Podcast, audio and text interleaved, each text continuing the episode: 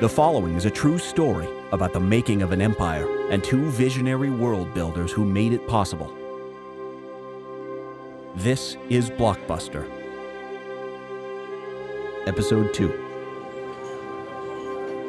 Can I get a refill, please? Hollywood. Oh, look, look who's here. Steven Spielberg is struggling to rewrite his script for Jaws. He's meeting his friend George Lucas for lunch. The open ocean? How'd you sell him on that? I told him it had to be. It, it has to have that, that sense of movement and, and trepidation. The two felt like brothers. They understood each other's grand ambitions. They were still relatively anonymous, but they'd both grown into working directors. George's American Graffiti would premiere later that year, and Steven had landed his first big budget film. How many shooting days? 55. We should be done by the end of June. That's serious. I'm proud of you, buddy. Thanks, man. Hey, you should come out for a couple days when we're shooting. Y- You think? Of course, I'll show you the shark. You should see what they're building. George loved Steven's excitement. It was inspiring. And while Steven had his mechanical shark, George was dreaming up big plans for his space adventure. So, you know how all the spaceships and movies are kind of uh, shaky? Yeah? They put a, a, a model of a ship on a wire, so it's uh, it's really jumpy. Yeah, it looks terrible. So, for the Star Wars, I, I was thinking we could build a robotic camera that rotates around the model on a black background. and then we could do a really intense dogfight battles. Oh, wow. It, it would look real. You're gonna make a robot camera? I'm Gonna try. Totally smooth. Totally smooth. Totally stabilized.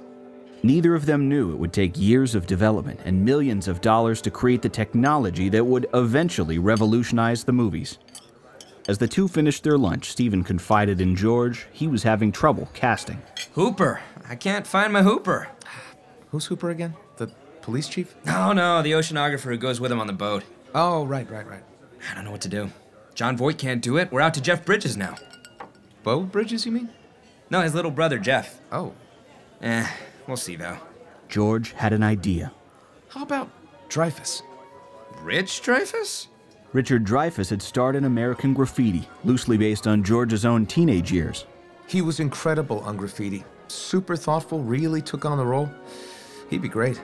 Steven trusted George's advice. He offered the role to Dreyfuss, who first declined, then called back to accept. Jaws had its cast. The shark and set pieces shipped off to Martha's Vineyard, an island south of Massachusetts, where filming would soon begin.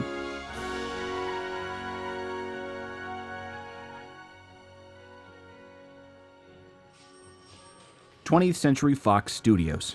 For weeks, George and his producer Gary Kurtz have been shopping around a 14 page treatment of the Star Wars. The first to pass was United Artists, then Universal. Now they're in the office of Alan Ladd Jr. at Fox. Thanks for coming in, guys. You bet. Nice to see you, laddie. George is trying to hide his desperation. But if Fox won't make the Star Wars, it's possible no one will. If needed, he's ready to pitch another project he's been working on with Francis Ford Coppola, titled Apocalypse Now. Guys, I'll get right to the point. We love the vision. We love the sci fi, and we want the Star Wars here at Fox. It was a huge moment. George and Gary wanted to smile, but strained to stay composed. So, what we can offer is a $3 million budget, and George will give you 10000 now to write it. It was as good a deal they could hope for. And George can have full creative control of the project. Absolutely. And, and, and I, I want Gary to produce. We get to run it all through Lucasfilm. That's exactly why we want you guys. You have passion for this. Done.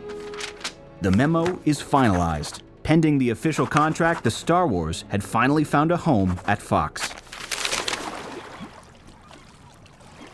Action! Summer 1974, Martha's Vineyard. I said action! Uh, the shark's not working. Steven Spielberg's insistence on shooting on the ocean is backfiring, and it's wearing everyone thin. Action! Cue the shark! Steven had three mechanical sharks, and none of them worked. He was starting to panic. Hey, cue the shark! The shark's not working. Are you kidding me? Cut! Guys, we need the shark for this scene. It's not working, Steve. Well, what are we gonna show? The shark and the production are not working, and Steven's crew's falling behind. A week, then a month. A writer named Carl Gottlieb is helping fix the problems in the script the day before they shoot. But so far, this movie about a shark still doesn't have one. And the ocean isn't making it any easier. Hey, can you lock that down so it doesn't fall? Yeah, we got it, I think. It doesn't look like it's locked down. Hey, hey, hey, the camera's gonna fall!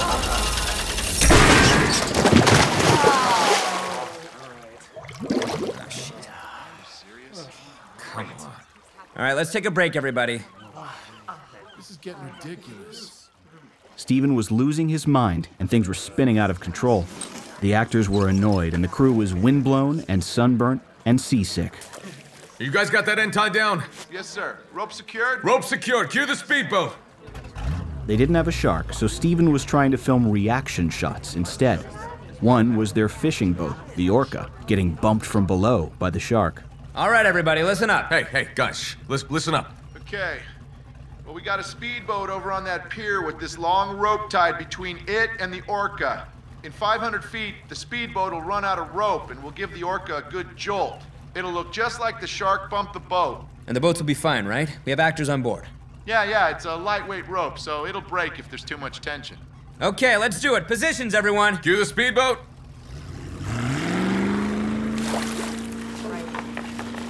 Easy. Here we go. Oh, oh, oh. Whoa, what was that? That was more than a jolt. Something had snapped in the hull of the Orca. Hey, hey, where are those bubbles coming from? Hey, hey, hey, hey, it's sinking! You guys, you guys see this? In less than a minute, the back end of the Orca was several feet in the water. Grab the gear, grab the gear! Get out of here! Watch hey, get the actors off the boat! Get them off the boat! Steve, we got sound guys on the boat too. Everyone made it off the boat, but in three and a half minutes, the Orca had sunk. All right, nice and easy, guys. We're gonna need another boat. More money, more rewrites. On some days, the crew couldn't get a single shot. Steven feared he'd blown his big break. Hey, it's Steven. Dick and David would call from LA to check in. They weren't happy. The mechanical shark still wouldn't work, and the budget had more than doubled. Steven's crew would be stuck shooting on Martha's Vineyard through the end of June, then July, then August, then September. Jaws was devouring Steven Spielberg.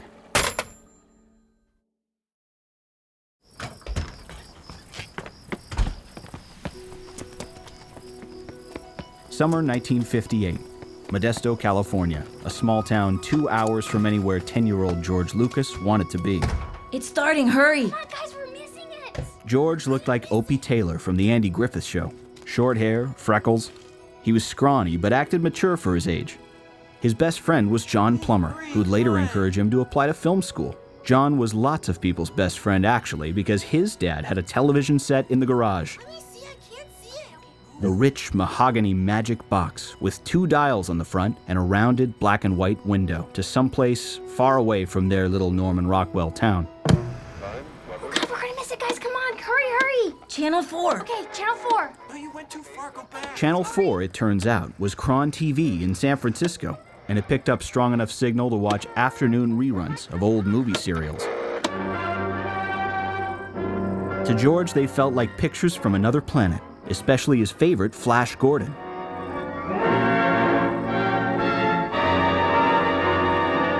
Flash is an ordinary guy whose rocket ship is captured in outer space by a cruel dictator. Run! Flash, no! No, Flash!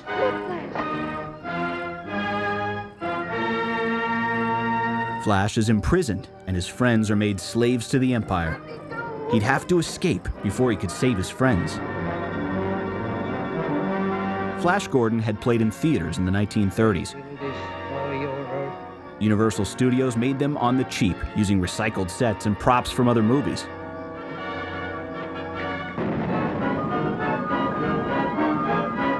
In this episode, the Emperor's daughter takes pity on Flash, but they both fall through a trapdoor right as the episode ends.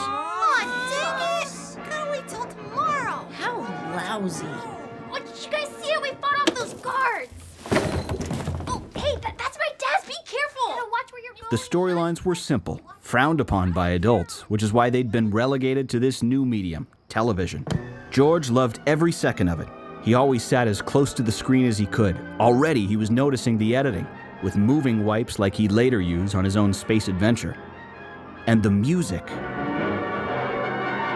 It was grand and heroic. Good versus evil.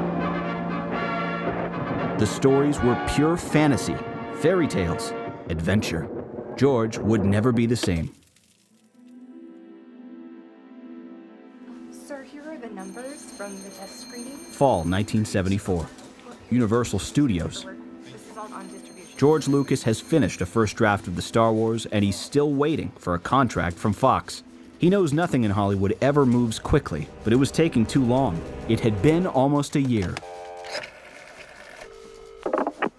Hello? Marty? That you, George? Hey, pal. Martin Scorsese's been shooting a romantic comedy for Warner Brothers titled Alice Doesn't Live Here Anymore. He'd hired George's wife, Marsha Lucas, to edit the film. How's uh, Alice coming along? Eh, it's coming. We're trying to get the timing right for the jokes, you know? Oh, I forgot. The Star Wars. You read it? Yeah. Well, a part of it. I like the idea, but it's, uh, it's a lot at the beginning. I- I'm not sure I get the backstory. One by one, George was calling his friends for feedback on his script. Francis, what do you think? I like it, but some of the lines seem a little bit campy. Even Steven from Martha's Vineyard was trying to help his friend, and he welcomed the distraction. Steven, can, can I read you a new scene? Yeah, absolutely. Bit by bit, the story evolved. George began to assemble a team of cutting edge special effects experts to prove he could pull it all off. Fox eventually took the bait. The Star Wars would be greenlit with a budget more than double the original offer, thanks to George's vision and Alan Ladd Jr. convincing the board it was worth the investment. George's company, Lucasfilm, would get $7 million for its sci fi adventure movie. Fall 1974. It's been a long six months for John Williams. He spent a lot more time at home, often at the piano. Steven would call from set periodically to check in on him. How you doing, Johnny? Much better. Thank you, Steven. I don't want to be a burden. I know how busy things are. Oh, Max, not at all. Steven sometimes called John Max, a nickname because John reminded him of the great Hollywood composer Max Steiner, who'd scored King Kong. It was also a nickname that cheered John up. Thank you, Steven. John was still wrestling with the loss of his wife, but felt a duty for life to return to normal for him and his kids. Listen, Steven, I've been thinking a lot about this, and I'd really love to work with you again on Jaws if the invitation yes, is yes, still. If, you're, if, if you want to do it, of course. I'd love that, Max. That's wonderful to hear. I think I'd rather enjoy getting back into things. John and Steven would continue to talk about the music for Jaws and the sweeping melodic score Steven wanted. It wasn't what he'd end up with.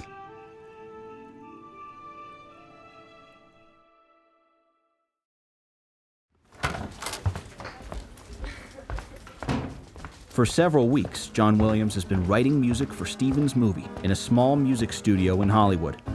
Just a baby grand piano, pencil, and lots of paper.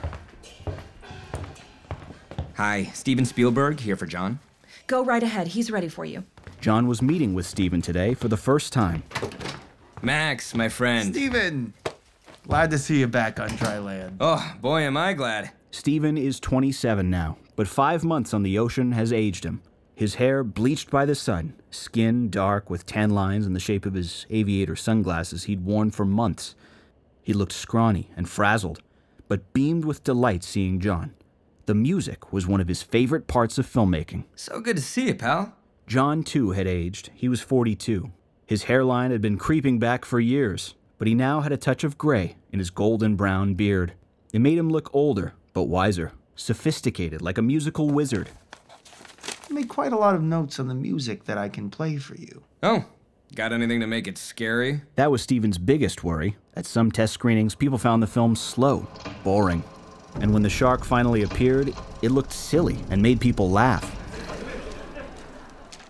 It was the worst feeling in the world for Steven, who thought he'd made a serious movie. I think what it really needs is something beautiful and eerie, uh, melodic, kind of, kind of aquatic. The truth was, Steven didn't really know what he wanted. If you'll indulge me, Steven, I was thinking something a little more like this. Ha! You've got it. Steven thought it was a joke. John always had a great sense of humor, and it was some much needed comedic relief after his stressful production. It's unrelenting, menacing. Wait, you're you're serious? Oh, yes. You need something scary, Steven. You've made a very primal movie. Not something more orchestral. Oh, absolutely orchestral. But when the shark is present, even if we don't see him, we can sort of signal him coming. Like Bernard Herrmann from the shower scene in Psycho. Ah, so sort of a scary musical motif. Mm-hmm. And maybe vary it a little bit so it's unpredictable. Steven suddenly got it. The music is the shark. And I'll tell you what, at the end, when the shark pops up, we won't score him so the audience doesn't see it coming. Oh, that's genius, Max. They'll never expect it. Brilliant. When John's music is complete, there are no more laughs in the theater. Just terror. Steven would later credit John's score for at least half of Jaws' success. Executives at Universal see a massive hit on their hands. A sensation is coming, and Steven will be at the center of it.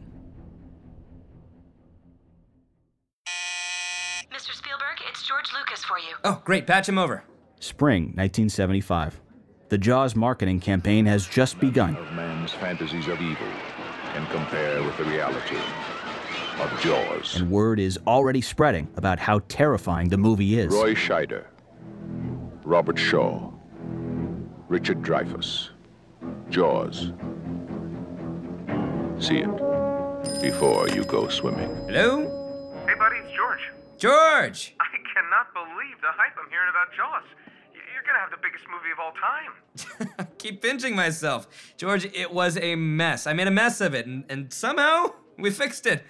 No, well, actually, Johnny was the one who really saved it. Well, that was the other reason I was calling. I, I know you're a music guy. I, I need something big for the, the Star Wars. George knew music would be crucial, just like it was in the old Flash Gordon serials. Johnny can do it, I guarantee you. You'd be crazy not to call him. George had heard about John's shark theme for Jaws. It was simple, not big and grand like what he needed. He can do big, sweeping orchestral music. Oh, George. I used to listen to his soundtracks for years before I worked with him. The Reivers, the Cowboys. And he can do a kind of a, a Max Steiner King Kong thing. George, I literally nicknamed him Max. you gotta call Johnny. Let me introduce you guys. Steven called John right away. Johnny, there's a good friend I want you to meet. He's shooting a modern space opera and needs big music, like Max Steiner stuff. You gotta meet with him.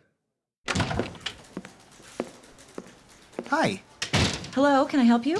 I'm here for George, John Williams. John. 10:30. Ah, yes, I'll tell him you're here. Just down the hall emerged a dog, an Alaskan Malamute. A powerful looking creature that began to trot toward John. Indiana, come. The dog disappeared back into the office, and out came George in his plaid shirt, wavy brushed back hair, and thick rimmed glasses. For some reason, John had expected someone older. This was just a kid. You must be Johnny. The pleasure's all mine. Don't mind Indiana, he's friendly. he, he's actually in the movie. Oh, Come on in. George's office was full of illustrations and drawings and stacks of paper. There was a vision here, but a messy one. George started from square one. Have you heard of Joseph Campbell? I'm afraid I have not. Is he the main character? No, no, he, he's a, a professor and author who I studied a bit in college. Ah, He developed something called the hero's journey. I think I've heard of that. It's basically the ideal example of what a hero is through all of mythology Shakespeare, the Bible, the, the ancient stories. And that's who Luke Starkiller is. Ah, very dramatic story arc then. Exactly, and, and he's the main storyline, but also there's romance and, and tragedy and redemption all interwoven. All at once. A little bit of everything. On a galactic scale, yes. With a big budget on different planets. George's ideas and characters were exciting, inspiring. John saw the vision immediately. The music could be grand and tuneful and romantic. It could be dark and hopeful. And it could be triumphant. So every character could sort of have their own theme that could also interweave in the story. Exactly, yes. George, I'd love to do your movie. George had his composer. John was one of the only people trusted with a copy of the script. More than a year before filming would start. And the entire project would begin to unravel. On the next episode of Blockbuster, It's a phenomenon. Jaws. It's filling cinema. the shark is working. Congratulations, pal. Ah, George, it's unbelievable. John Williams finds himself among the stars, And the winner is. And George Lucas Okay, go ahead. searches the galaxy for his cast. I'm Christopher Walken. I'm reading for Han Solo. That's coming up on episode 3 of Blockbuster.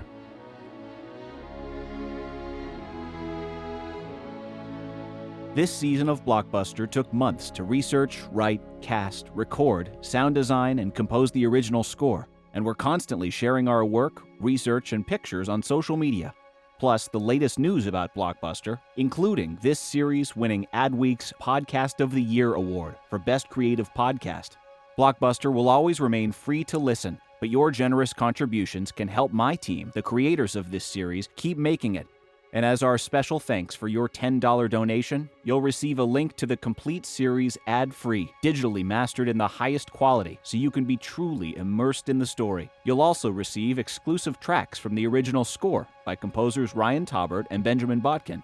Plus, we'll put your name in the official credits as a thank you for being part of our Blockbuster team. Just go to getblockbuster.com and click donate. Blockbuster is written and narrated by Matt Schrader, sound design by Peter Bavietz, original score by Ryan Taubert and Benjamin Botkin, produced by Elena Bavietz, an original podcast series from Epic Left Media.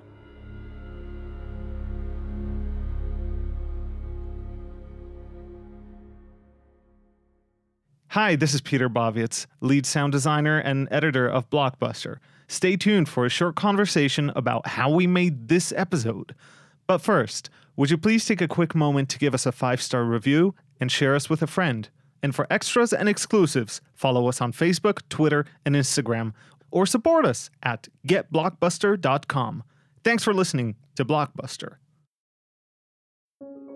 I'm Peter Bavietz, lead sound designer and editor of Blockbuster. And I'm Matt Schrader, creator and narrator of the series. And uh, welcome to this behind the scenes conversation uh, about the episode you just heard. Uh, each week, we're discussing a little piece of the creative process. And today, The it's amazing creative process. the amazing creative process. And today is uh, the best part of the whole series the sound design from Peter Bavietz. I think Matt is the only person that appreciates sound design as much as I, want. Listen, we are doing things on this series um, that have never been done before in a podcast, and I have to credit you for most of that genius. Um, and the scene, you know, we went through this early on, but that scene on the open ocean at Martha's Vineyard. Um, Steven Spielberg's trying to shoot Jaws. The shark's not working. We wondered if we should just do it all through walkie talkies at one point and Oh, said, yeah. can we just tell the story through? Uh, uh, But we really kind of wanted to have it come to life also and be immersive. And so you found this amazing sequence. It was the speedboat revving, the the rope unwinding. We hear that that slipping, and then it snags, and we hear these yeah crack or wooden kind of break, and then the bubbles start to come up from the boat, and the crew starts to panic. I think the secret to the entire podcast, as we were discovering what the secret sauce of it was, Mhm. was to keep in mind that there's multiple layers of sound that will go into the fine finished product, the finished story, as we were trying to tell it. And that wasn't just the dialogue, right? That was also all the sound design, but also like we were doing things like Foley recording, meaning the footsteps, everyone touching each other, grabbing glasses and keys, and uh, and as well as we had a loop, a phenomenal loop group that came and we spent an entire day recording these people. So that on the example of the Jaws scene, we had the actors, all their voices. We had a loop group uh, as the background crew of that shoot of Jaws, Yep. and then we had all those sound effects and all the foley coming all together. You mentioned the loop group, and this is something I think I I, actually kind of forced it on you. I, I think it you might was have. kind of like Matt, we got to do a loop group. We knew we were going to do a lot of sound design and just creating a world around our characters. A lot of people think sound design is and different like weird sounds, but very often sound design is more natural things, but actually trying to emote a story around it. But how can you emote a story if all you have is your beautifully recorded, clean dialogue and then your world? But you have no people in that world at all that give it context mm-hmm. of time and place and what's happening there. So all the the scenes we had were very challenging also because we were talking about film sets, right? A Yep. lot of film sets, a lot of studio environments, meaning like executives' offices and, and things like that, where we knew like this is so specific. There's no library of this. So we knew that we're looking for very specific things. And Loop Group is basically a group of people that go into a recording studio. We put up microphones and we tell them, guys, there's no picture, there's no video, but imagine this is happening. Go! And they start acting it out. So, on the example of Jaws, like you can hear that crew. And of course, our lead actors, they were recorded separately in a studio. And then we had our loop group people come into a studio on a totally separate day, actually, probably a month later or so. Take a listen. They listened to the scene and we're like, okay, let's try it. We need this, we need that, we need this to give it all flavor and context. And I think when you'll be listening to the remaining episodes, tune in, listen to what's happening in the background because that's that's where we're really trying to work hard to make it as real as possible, not to make it, you know, dry. Peter Bavietz is the true genius behind the sounds you'll be hearing for this entire two and a half hour experience. Thanks for doing this.